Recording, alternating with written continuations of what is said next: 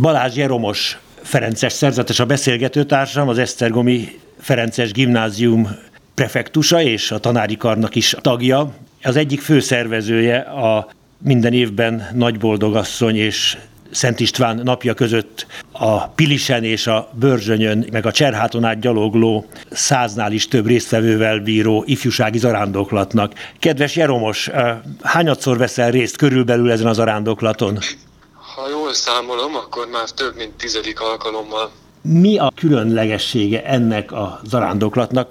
a zarándoklat iránti érdeklődés, a keresésnek az ilyenfajta kifejeződése, ez, ez nagyon fölível. Ha egy szót kellene mondanom, hogy miben különleges ez a zarándoklat, azt mondanám, hogy attól, hogy egy ferences zarándoklat. Kezdettől fogva ferences testvérekkel együtt teszik meg ezt az utat egyre többen, és mindaz, amit ez jelent, Szent Ferencnek a személyét, ferences helyeket, amiket érintünk, és valamiféle olyan ferences lelkületet, amit hát nehéz szavakban kifejezni, ettől sajátos ez a mi zarándoklatunk. Évről évre egyébként minden helyen, amit csak érintünk, azt lehet látni, hogy valamivel mindig bővül, mindig gyarapszik az a helyszín, ahol várnak minket.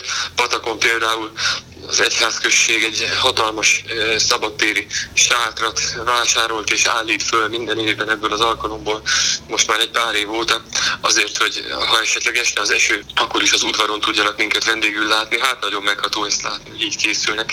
És jó, ismerőseink vannak ott, én magam is évente tulajdonképpen egyszer vagy hát kétszer, amikor előkészítem az utat, akkor még találkozom ővelük, és mindig régi ismerősökként köszönhetjük egymást polgármesterekkel, iskolai igazgatókkal is, akik beengednek bennünket az iskolaépületbe, nem is beszélve hát persze a plébános atyákról.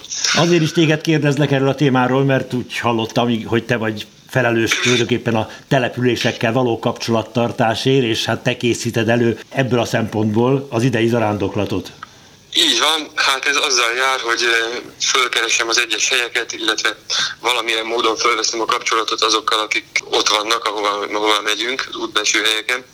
Először a plébános atyákkal szoktam értekezni, és azután pedig a helyiekkel, akik tulajdonképpen annyira begyakorlott és, és, és hagyományos módon készülnek erre már, hogy a részletekről szinte alig kell beszélnünk. Körülbelül egy a 120-130 kilométert tesztek meg, öt nap alatt hozt közel a hallgatóknak az egyes helyeket, amivel találkoznak a zarándokok. Főleg dombokon, hegyeken megyünk át, az, az elején a Pilisnek, illetve a Visegrádi hegységnek egy kis darabját szeljük át, Esztergomtól Pilis Marótig, ahol kompal átkelünk a Dunán.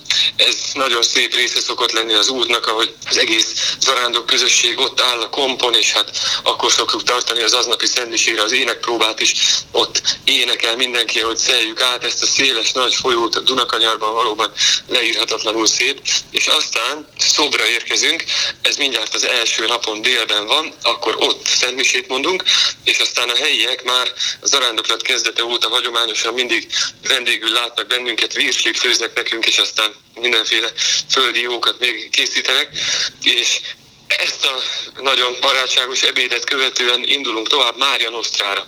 Az az első napunk végpontja, szálláshelyünk, és hát a Szentkúti kegyhelyre tart az egész zarándoklat, de közben már érintünk egy nagyon nagy múltú pálos zarándokhelyet, ahol pálos atyákkal szoktunk találkozni, és aztán ott abban a gyönyörű kegytemplomban énekeljük a vesperást. És a börtönben alusztok, vagy máshol? Mert ott egy nagy börtön is van a templom mellett. Így van, hát a börtön szomszédságában van a templom, és ahogy megérkezünk, elő szokott fordulni, hogy onnan hát az ott fogva tartottak kinéznek az ablakon, és akkor hát ki így, ki úgy, de még van, aki ki is kiabál valamit esetleg. Érdekes hely ez. Hát ugye tudjuk, hogy ez a börtön volt valamikor a Pálos Kolostor, és hát most pedig így működik.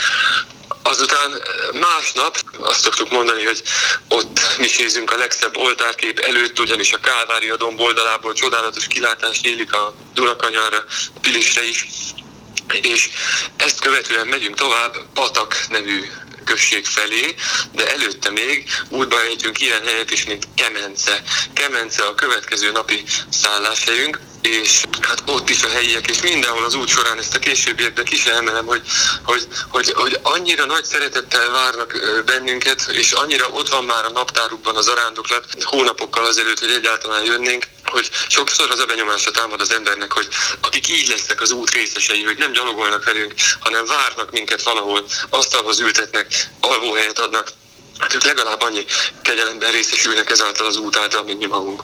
Ott Kemencén éjszakázunk a plébánia kertben, illetve az iskola épületben, és általában így szokott lenni, hogy sátrazni lehet, vagy pedig korlátozott számban azért épületekben is lehet aludni.